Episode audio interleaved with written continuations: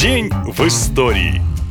17 августа 2009 года произошла крупнейшая в истории российской энергетики авария – катастрофа на Саяно-Шушенской ГЭС, которая унесла жизни 75 человек. В 8 часов утра по местному времени рабочие увидели страшную картину. На месте гидроагрегата номер 2 возник мощный столб воды, а сам агрегат весом в несколько тонн взлетел вверх, пробил крышу и с грохотом упал обратно. В машинный зал станции под большим напором стала поступать вода, и уже через 17 секунд он был полностью затоплен. В результате катастрофы погибли и пострадали десятки работников. Кроме того, в Енисей попало до 50 тонн турбинного масла. Авария на ГЭС до сих пор не имеет аналогов не только в России, но и в мире. Разумеется, тут же началось расследование. Сначала выдвинули несколько версий. Гидроудар, взрыв трансформатора, который мог обрушить стены машинного зала и даже теракт. Но ни одна из них не подтвердилась. В итоге комиссия пришла к выводу, что авария произошла из-за совокупности причин, среди которых халатность, технические и организационные просчеты. Спустя пять лет на скамье подсудимых оказалось семеро бывших руководителей станции. Суд признал их вину и назначил разные сроки. Но до сих пор родные погибших считают, что точка в деле о той аварии так и не была поставлена, а ее настоящие причины просто скрывают.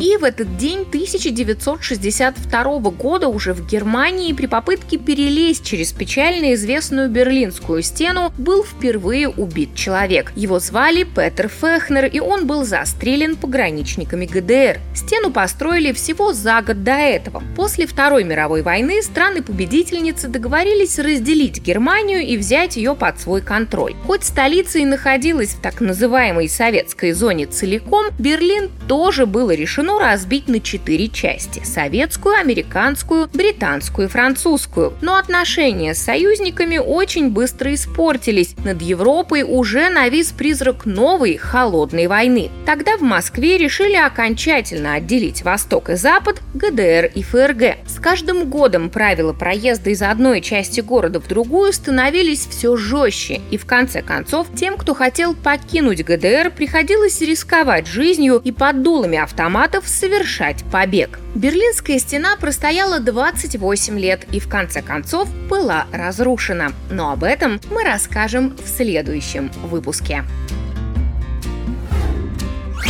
Наша лента. Коротко и ясно.